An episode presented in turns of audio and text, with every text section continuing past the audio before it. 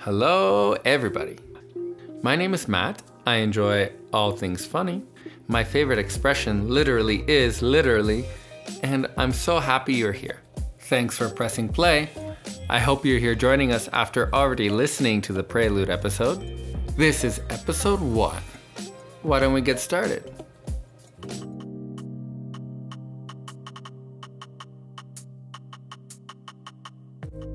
Welcome to Bits with Bite, a history of comedy. This is a podcast where we examine how the art of laughter has changed throughout the decades and why some bits have so much bite they change the comedic landscape completely. Each episode, we will look at a different time period in comedy and profile one iconic individual. So if you want to dive deeper into the things that make you laugh, this is the right place. In this episode, we are diving deep into the late 1800s and early 20th century.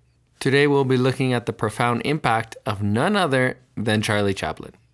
I'm sure most of you recognize his name and probably even conjure up an image of him, but how well do you really know him? He is so iconic, he is a perfect person to start with for our history of comedy.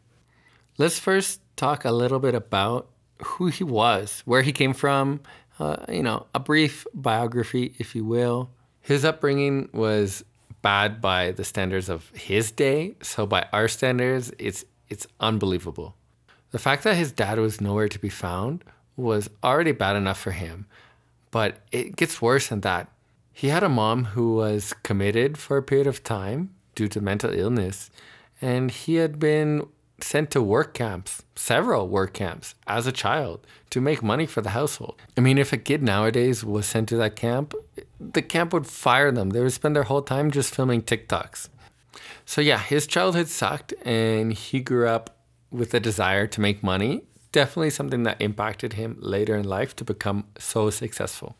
His success started when he was signed to Fred Karno's company, who toured theaters and really made slapstick comedy a thing. So his brother was already with the company actually and vouched for Chaplin to join them. And Karno was not really into the idea, but said he'll give him a chance. That was the best risk he ever took. Karno's company was touring around theaters and they really developed slapstick comedy as a genre. It's so weird to think before this slapstick comedy was was not a huge success. It was not everywhere. We all think throwing a pie in the face is about the most unoriginal prank ever by now. But that's thanks to Fred Karno. He actually made it famous. Imagine being responsible for the success of such a well known bit. So, this is what was going on in the company when he started there. But he was a brilliant comedian, even at this age. He brought Karno's company to a whole different level. He, he transformed it into a bigger success than it already was. Their success grew, which led them to tour more places, which brought them to America. Now, I hope you're not thinking, what, Chaplin wasn't American? No, no, no, no. Not everyone famous is American. He was English, but of, of course, you don't hear his voice in most of his work, so you wouldn't know that he had an accent. Anyway, so there he is. He's in America on tour with Karno's company, and he is offered a new gig. This job was from Keystone Studios, and it was for film, something that was not even well known. I mean, it barely existed. Silent film was in its fledgling state. What did Chaplin do? As we know, he took the job. Keystone Studios is a place he would begin a new chapter, his second life, as he put it, that he is still renowned for today. Let's look at Chaplin's film career and bear in mind this is the first time visual comedy for the masses was made available through film. Before this, you would go and see a show, but to spread slapstick comedy around the world by one person wasn't possible. I just think of the challenge on how to make people laugh when they can't even hear you. Chaplin had to rely solely on actions and expressions to make people die of laughter. And that is what he did. His combination of slapstick comedy with film was completely unheard of and the perfect storm. This whole industry was new, so there was a lot of experimentation, and Chaplin didn't have his first success on his first film. It took until the second one. His second film, he tried out a new character that he invented, one that would become synonymous with his entire career. Not bad, right? He was always told he needed to look older, so he put on a mustache. He then decided to play into this whole opposites theme. He would wear a tight jacket so, of course, baggy pants. Put on a small hat. Okay, I need big shoes. And then all of a sudden, the tramp was born. His use of expression and exaggerated action killed it. Comedy was changed forever at this point. I mean, the ability to make someone laugh with the shake of a head or the raise of an eyebrow has to be the work of a pure genius. Without Chaplin, comedy wouldn't have been such a widespread phenomena, and you wouldn't have other acts like the Three Stooges. Let's look at just one of his works and explore this deep sense of humor behind such simple actions. Let's examine the clip The Kid. If you don't know the clip, I encourage you to watch it, and we're going to talk a little bit about it. The first thing you might notice in this clip is that the on screen gimmicks, the falls, the plot lines, they're actually all slowed down compared to the standard of the day. This slower pace of slapstick with perfectly timed jokes instead of a barrage actually led to greater success. This success translated that by 26 years old, Chaplin was one of the highest paid people in the world. One of the highest paid in the world from comedy? It's absurd but true. It was the first hint of what would become career comedians. Okay, let's get on with it. In this clip, Chaplin finds a baby on the street, decides he might throw it away, but then he should probably keep it. I mean, how does that right there not relate to all social context about having a kid? Do you want a kid? Sometimes yes, and sometimes no. So there he is with this baby, the kid, and you see him rub the baby in an affectionate way, but then subtly wipes his hands. The idea of somebody being grossed out by something so cute is absurd. That absurdity, that subtle, that slow hand wipe is hilarious. It shows while he has this kid right now, he has no attraction to it.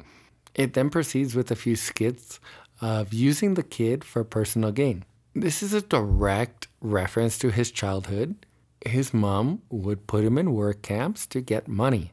All comedians turn their pain into humor. That is the success of a good bit. How does he do it here?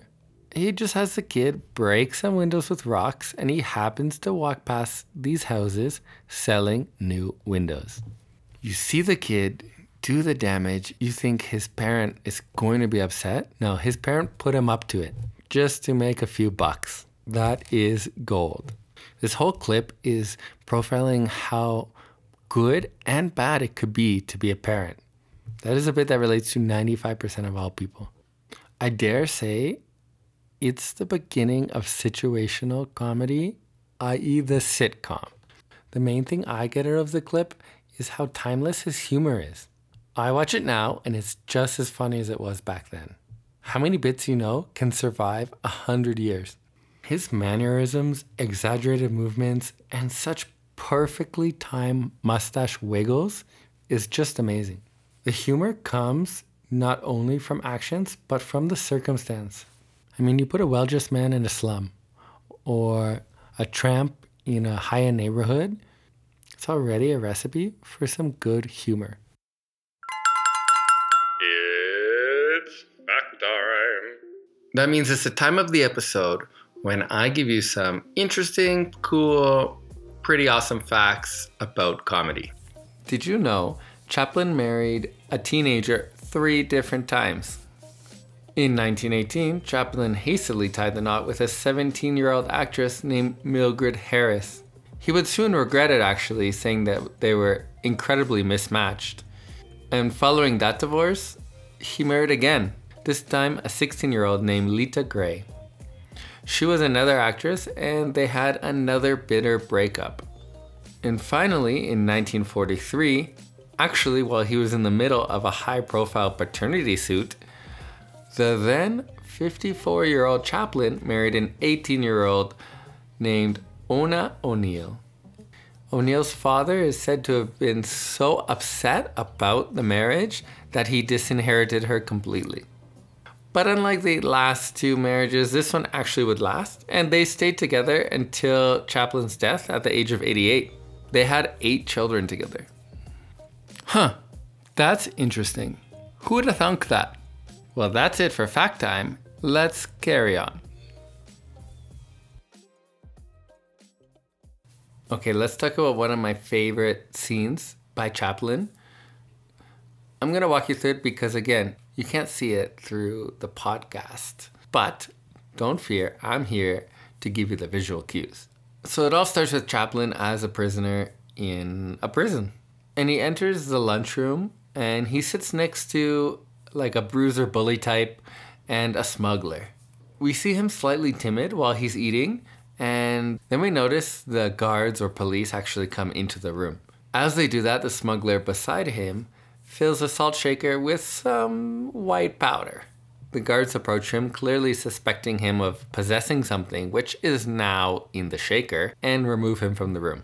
Chaplin, of course, unknowingly takes the shaker to season his food liberally, coating it in cocaine.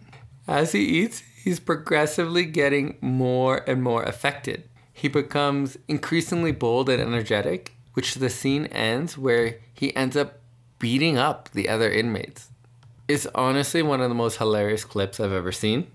And it's a great representation of the drug problem that is still prevalent today. I mean, when the film was made, it was already technically illegal in the United States to have cocaine, but it had only been illegal for five years. So Chaplin took this social issue and made a skit out of it.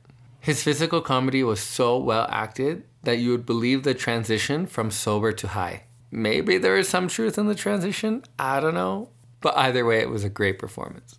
The more you watch his comedy, you'll realize that nothing was off the table. He would constantly push the boundaries that even studios today would be hesitant to publish. This is how he changed comedy forever. He would make you laugh, he would make you think, and he would bring these social issues to the forefront of media, and on some level to affect the change he wanted to see happen.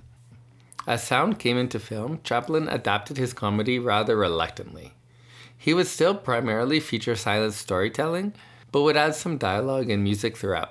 Just take a listen to this clip from the film The Dictator. To set the stage, again, he was playing off social context here. He was making fun of Hitler and the Nazi state in the film. And this is a scene where they are apparently discussing issues in German. Admiral Hynkel has just said yesterday Tomainia was down, but today she has risen.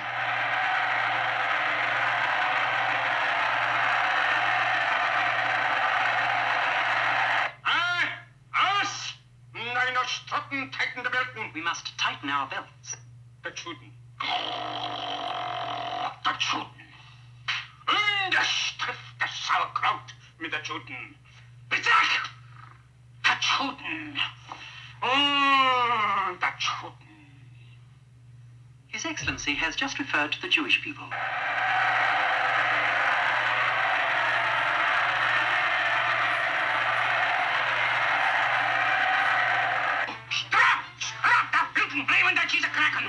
Knacken. Ja, der Banane. Das Bluten. Der Banane. Du, du, das kleine Bau Banane. Der Banane stumpft ein Strepp mit seiner und dann schießt der Banane. Der Banane. Der dicke Buben ist dicker, du Straf mit seiner. Banane. Banane. Der dicke Buben, er fein als dieses Crackers mit Halten. Banane. Oh. As I'm sure you can tell, the word banana is prominently featured in that dialogue. The absurdity of what they would be saying is equal to that of people simply saying banana in repetitions. It makes light of what would have been a very grave situation and probably a very grave discussion. So much of modern comedy from today can be related back to Chaplin and his work. He pioneered comedy as a super successful career. He developed situational humor like we hadn't seen before. He refined slapstick and took it to a whole new place. Countless of other acts that we'll talk about later in the podcast were definitely inspired by what he did. Because of him, the industry is where it is now. We're going to stop there for episode one. There are my thoughts on Chaplin, who he was, and how he changed comedy forever. Next week, we will have a new episode. We'll be talking about the birth of the stand up comic. We'll be looking at the legendary Bob Hope and a personal favorite, Steve Martin. See you then. Bye.